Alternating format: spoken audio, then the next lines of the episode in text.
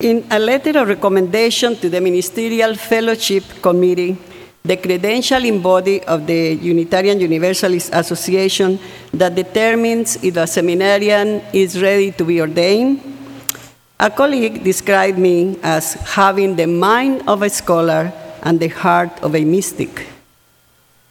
And as if the universe wanted to remind me constantly not to stray from either my mind's or my heart's path, the church is across from Harvard University, and on my way to and back from church, I drive on the Mystic Parkway, past the Mystic River and the lower Mystic Lake.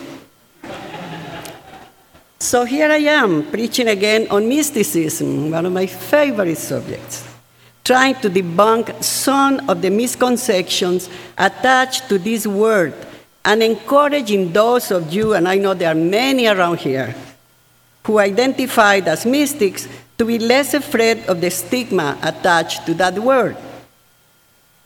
I also want to invite the mystics here to become members of the Unitarian Universalist Mystics in Community, and if there is interest, to start meeting regularly here at First Parish.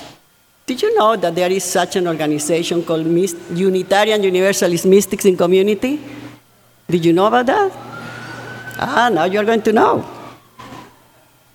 The UU Mystics in Community was co-created several years ago by the Reverend Alex Crane, a very notorious theologian of ours, and David Gunsey, a banker.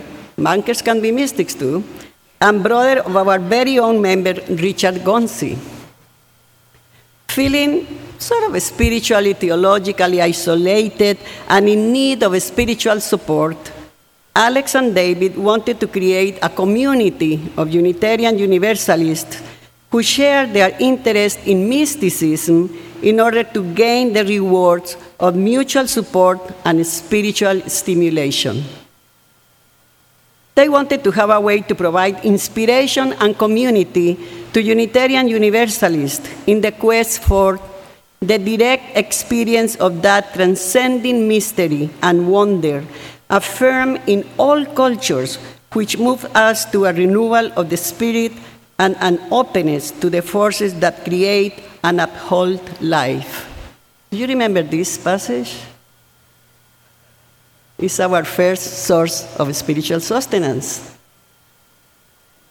They also wanted to encourage personal witness and service, reflecting the wellspring of connection and compassion which opens in us through the mystical life. This is so important. This is something that I have always known, you know, without spiritual sustenance, without a core, social justice is not all that it could be. But now, after the General Assembly, I am much, much more convinced that this is so, and you will see why. This year, a visit. At a General Assembly, the UU Mystics and Community always have a booth, and many, many people pass by, and I always get amused by their reactions sometimes. So this year, a visitor asked me in amazement, "Unitarian Universalist Mystics?" We have beautiful banner there too. And he said, "Unitarian Universalist Mystics? In the middle of all these rational and intellectual Unitarian Universalist people? How can it be? I thought mystics were people disconnected from reality, living in monasteries and caves."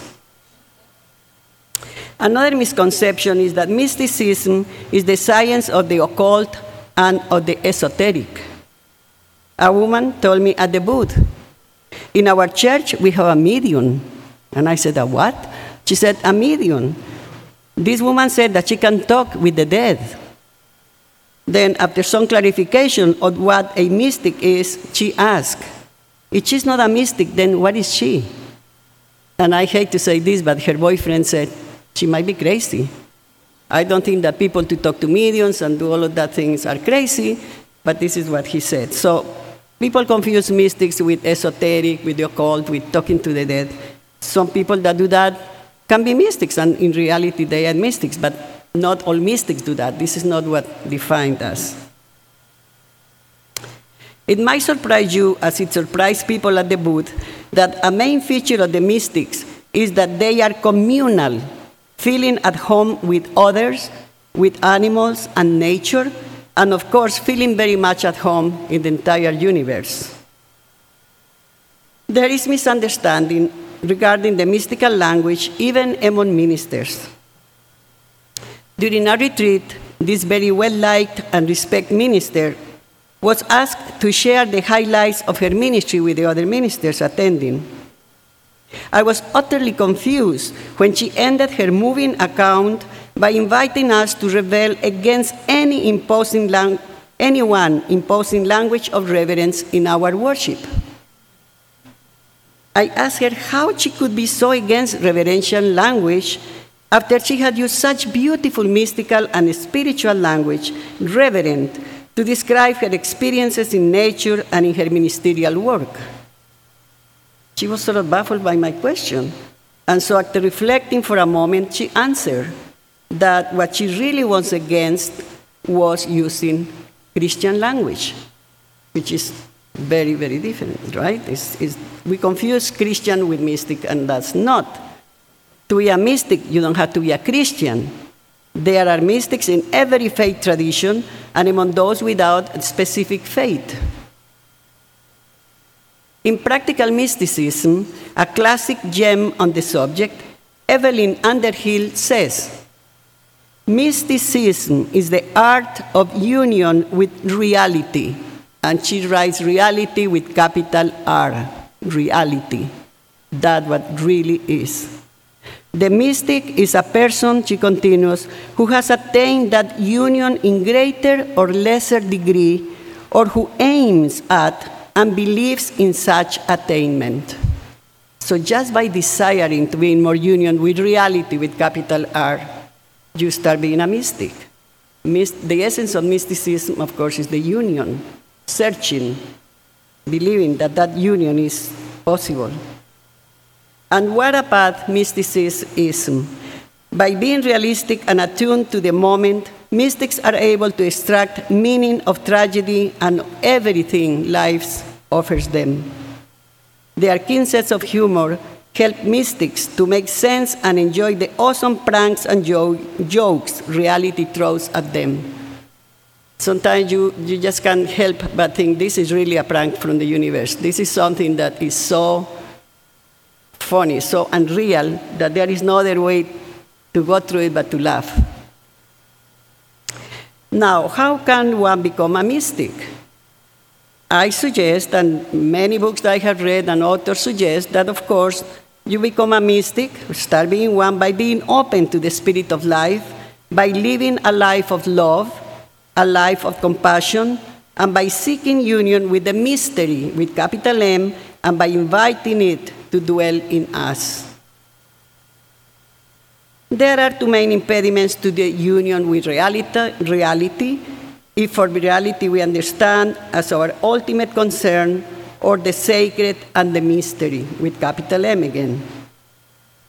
One of those impediments is the hubris that blinds us to the recognition that there is more, much more, and much larger and unimaginable than that which passes for reality. And the other big impediment is the lack of spiritual courage, which deters us from entering a path of discipline, love, and surrender. People get very scared to surrender to the infinite, surrender to the mystery, surrender to that universal love, because they think they are going to lose their souls and lose control of their lives.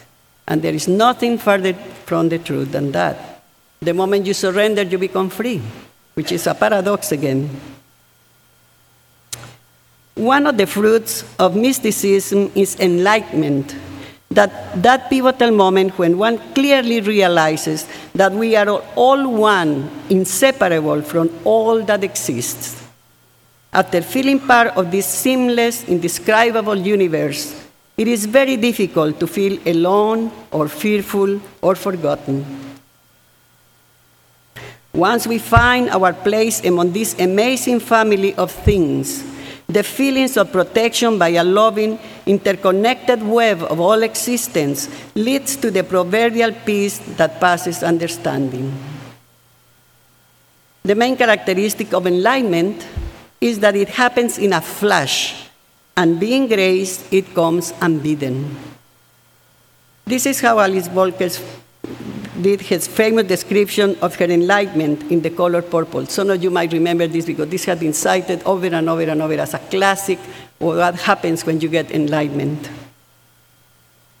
She says, "I believe God is everything, everything that is or ever will be. And when you can feel that and be happy to feel that, you have found it. My first step from the all-white man was trees, then air, then birds, then other people.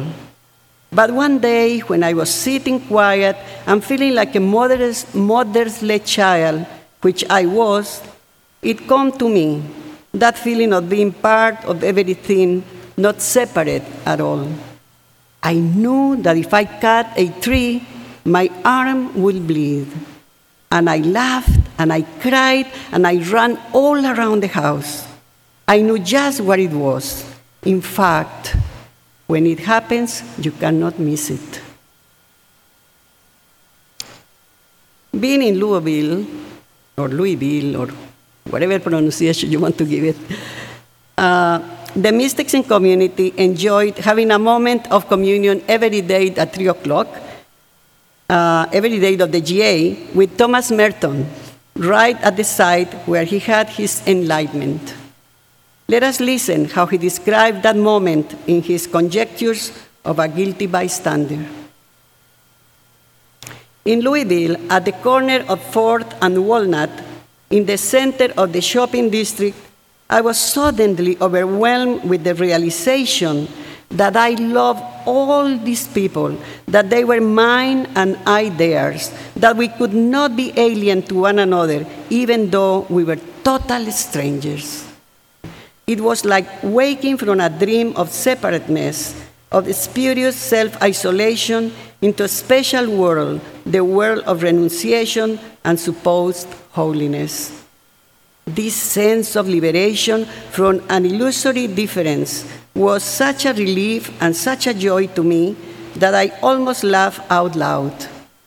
I had the immense joy of being a man, a member of a race in which God himself became incarnate. As if the sorrows and stupidities of the human condition could overwhelm me, now I realize what we all are. And if only everybody could realize this. But it cannot be explained. There is no way of telling people that they are all walking around shining like the sun."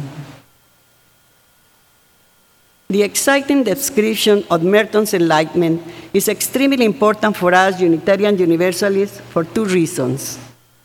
One, we affirm and promote the inherent worth and dignity of every person, and Merton helped us understand that although it cannot be explained, and that although there is no way of telling people, we are all walking around shining like the sun.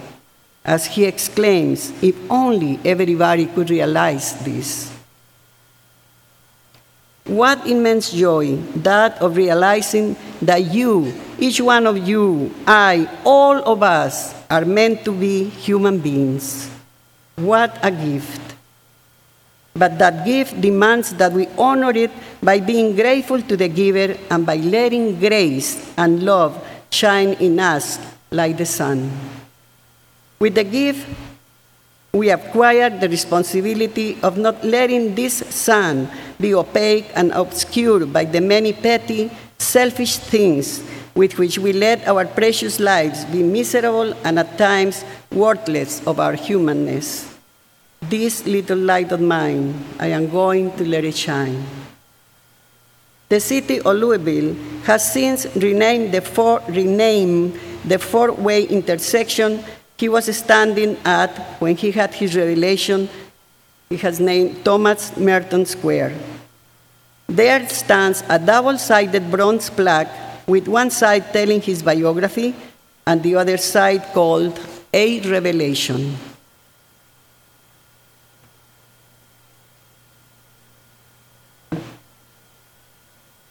For us, Unitarian Universalists, and in particular, for us here at First Parish, where social justice seems to be our overriding mission, the revelation contains the second and most crucial aspect of Merton's enlightenment. The plaque reads, Merton had a sudden insight at this corner, March 18, 1958, that led him to redefine his monastic identity with greater involvement in social justice issues. Remember, he was a monk in silence, but from the moment he had that amazing revelation, he decided that monastic life was okay, but it was incomplete if he didn't engage in social issues. And why I'm so excited about this? Our congregations have in their midst people in different stages of spiritual and activist development. Some even think that these two paths are parallel, if not divergent from each other. But if Merton, the mystic monk, could involve himself in social justice, nothing prevents us, the social justice activists, from inviting the Spirit to be with us in the struggle.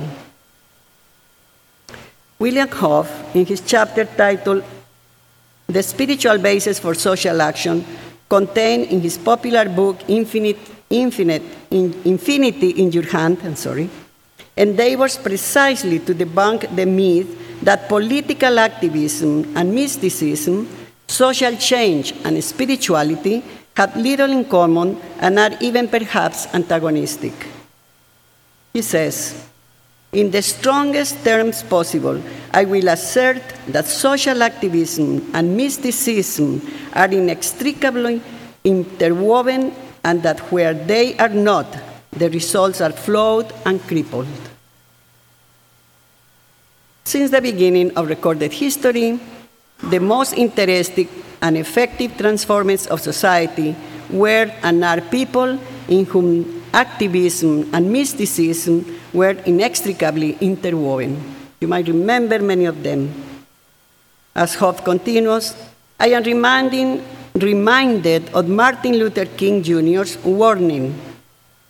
Any religion that professes to be concerned with the souls of people, and it is not concerned with the slums that damn them and the social conditions that cripple them, is as dry as dust religion. Mahatma Gandhi said very much the same thing. I cannot imagine better worship of God than that in his name I should labor for the poor. And Thomas Merton, which as mentioned, the Cistercian monk, wrote, it is only in assuming full responsibility for our world, for our lives and for ourselves, that we can be said to live really for God. Our own faith produced the transcendentalist Henry David Thoreau, who with his teachings on civil disobedience influenced Gandhi, Martin Luther King Jr., Nelson Mandela, and countless other pacifists and activists. Our faith also produced Theodore Parker, whose eloquent preaching and unction attracted thousands on Sundays, and who was a fierce advocate for women's rights and that was against the slavery. And let us not forget Olympia Brown, the first woman ordained by the Universalist, who was a powerful preacher and a suffragist. In our lifetime, we had examples of Mother Teresa of Calcutta, Nelson Mandela again, Monsignor Oscar Romero, and so many others who I imagine are coming to your consciousness as I speak. Hough gives this timely warning. Let us make no mistake about it. Just as there is the danger that a timid church will fall into irrelevance or worse when it ignores the social and political plights of the people, so there is the complementary peril for religious institutions that focus their full attention on this world to the neglect of the spiritual or mystical realm. What happened to our denomination between the 50s and the 70s serves to illustrate the point that Hough makes. We became consumed by the Vietnam War, racial injustice, and even advocating for legalizing marijuana. In the absence of a solid spiritual core, we became fatigued and discouraged, and our members dwindled badly. The numbers of members dwindled badly. Fortunately, after much soul-searching, we started paying attention to feminist theology, opened wide the doors of seminaries to women, and invited pagans and members of other earth-centered religions to revitalize our worship with poetry, with song, and dance. And we also rewrote our principles and purpose. Here at First Parish, we are creating a multicultural, spiritual faith community that works for justice, fosters spiritual curiosity and faith formation, shares joy, heals brokenness, and celebrates the sacred in all. May we all be united in the struggle for what is just and true, and may the warm, bright sunlight of the holy irradiate from our heart centers, bringing to all love, joy, and peace. Amen, and blessed be.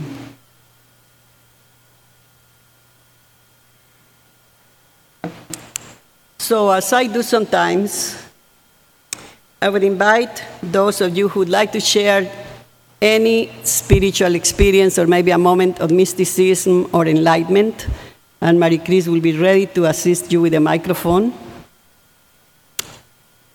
I could share mine, one of my moments, perhaps the most important. I was not just, but quite new into Unitarian Universalism. And at that time, as you know, you had heard me so many times from the pulpit saying I was in this dry period of a spiritual life, not believing in anything and very angry. But here I was in one of the services, and the minister, Robert Layton, after preaching, asked us to hold hands, stand up and hold hands, and chant the Om sound. And that was very strange to me. The Om, I had never heard of that. I thought it was sort of wacko. But I said, you know, hey, do it. You don't stand anything to lose. This is a safe place. Nobody's looking at you. And if you want to laugh, laugh inside, but don't show too much consternation. So I held hands like anybody else, and then we started, Om. And after repeating several times, I just felt like I melted, like I disappeared in this bubble of, I don't know what. I didn't feel my body. I didn't feel myself breathing, anything. And being in that state of, I don't know, union, let's say, a voice very clearly said inside me, for this moment was where to had been born. And then when the Om ended and I opened my eyes, I said, what happened to me? This is very strange. But like I said in the sermon, after that there came this amazing peace, this immense security that, yes, I was one with everything. That what so many people had said before in song and in poetry and in mystical readings that I had had, you know. Yes, when we realize, when that moment comes to us, that moment of grace, that makes us feel like Alice Walker felt, and like so many, and Merton at that corner felt different. We are one with each other and with everything. So that was my moment. And God forbid, it happened among Unitarian Universalists.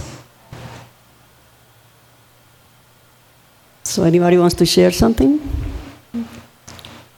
Come on, where is your courage?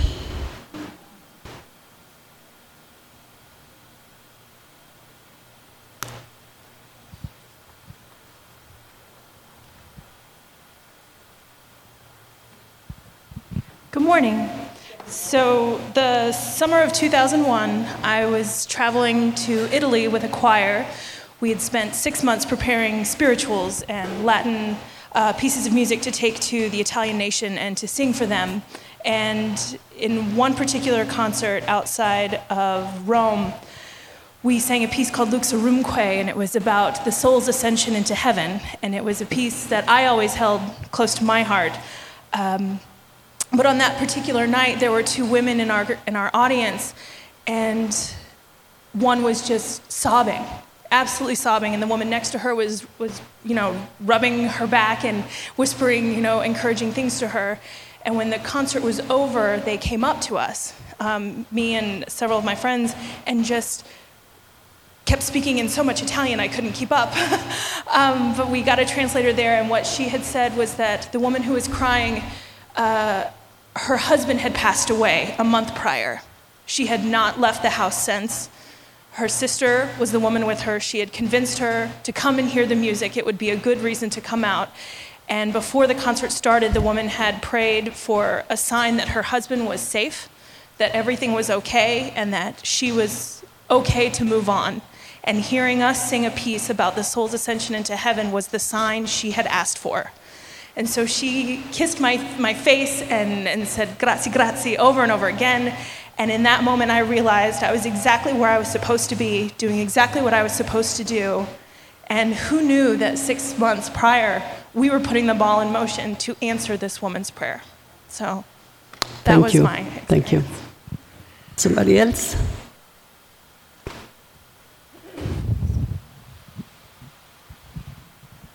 Hi, can you hear me? Okay. So I had an amazing experience back a few years ago. I can't remember exactly how long, but David was with me. I think we were at BU, and it was part of the Portuguese festival. I work for an agency, a human service agency that serves Portuguese speakers, and part of the festival was a showing of a documentary about the life and the work of. I'm going to try to remember the name exactly. I think it's Aristide de Souza Mendez. And his great gift was he was a diplomat in France during the occupation of France in the World War II. And he had He thought all night, many nights, about what was going on and about the Jews being rounded up and other groups of quote-unquote undesirables by the Nazis. And he had decided that he was going to give visas to all these people who he wasn't supposed to give visas to, according to his government in Portugal. And he just started doing it, and everybody in the embassy started doing it. Well, they got wind of it down in Portugal and told him to stop, but he didn't stop. They moved to another area of France, and they went on and on over, I forget if it was 2 or 3 days, nonstop, 24 hours, giving visas and getting these people safely through to Spain. Some of them ended up sadly coming back, but I think hundreds and hundreds of people were saved. Thousands, thank you, David. And I just was feeling so moved. And his grandson was there speaking at the documentary. He's a professor out in Washington State. And it was just something so inspiring and spiritual. And I was just feeling such hope for people, that there could be people like this existed. And on, walking out, with my feet above the ground afterwards, it happened to be Good Friday.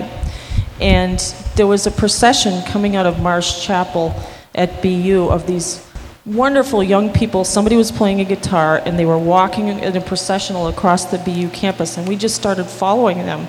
And they were singing about love and Christ, and it didn't matter that I didn't believe in everything they believed in, because we were all part of that same hope and joy. And it kept me going for weeks. Sorry that took so long, but it was just really inspiring. Thank you.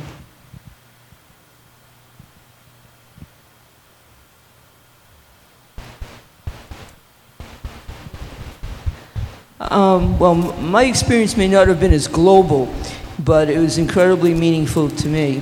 I was involved in a nonprofit organization that was going through a lot of difficulty.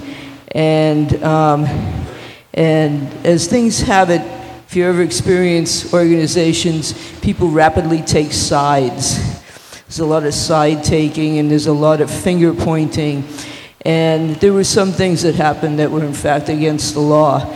And there was an incredible amount of stress in the community in which this existed. And I don't know how this happened to me, but I was in, well, of course I jumped in. I mean, you guys who know me know that I would jump in. So I jumped in, willing to take a side, willing to fight and go after this. And suddenly something came over me that I said, this is not what's needed here. What's needed here is to approach this, and I wasn't at church here at the time, so I spirituality and me were 100 miles away at the time. But I said, we need, there's something, these are all good people. These are all good people, and something has gone wrong here, and what we needed was some love. And I began to use that word in my mind, even though I didn't use it out loud in these contentious meetings. But it became that mystical kind of experience of like, once I looked at it that way, I could actually get through this and make different decisions and treat people better. And that community has all come back together again and solved our problems with the law and everybody else and the federal government and moved on. And I don't know where that came from, but it was really a life-changing experience for me. Thank you, Susan.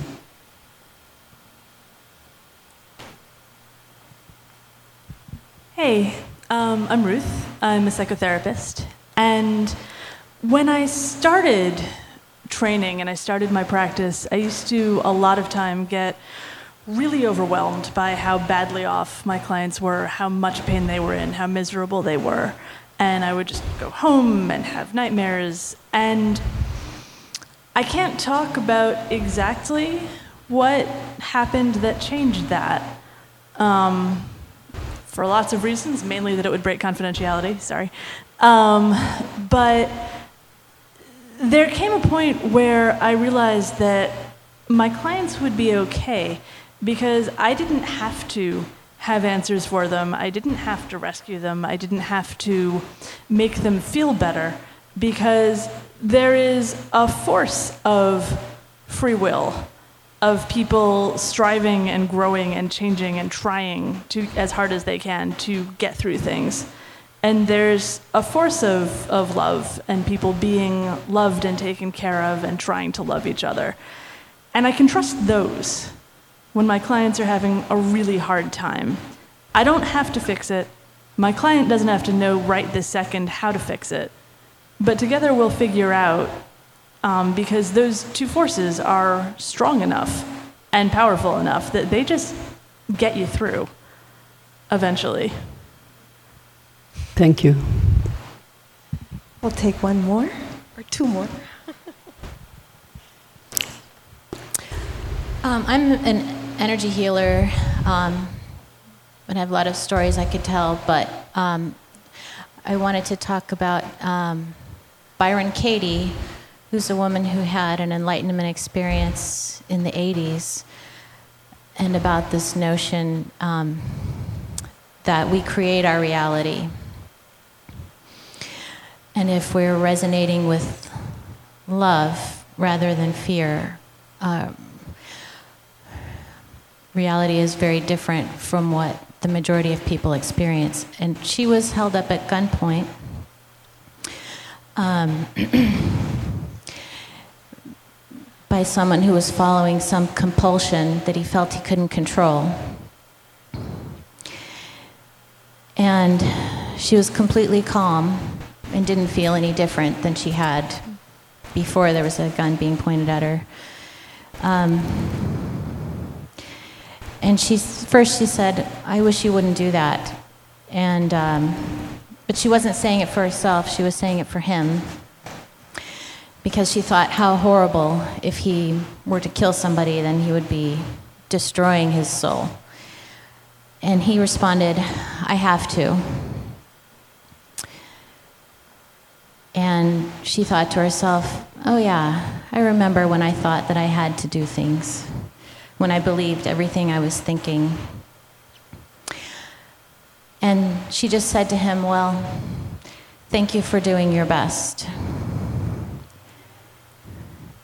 And he walked away because she touched his heart. Thank you. That's one. I'll be short.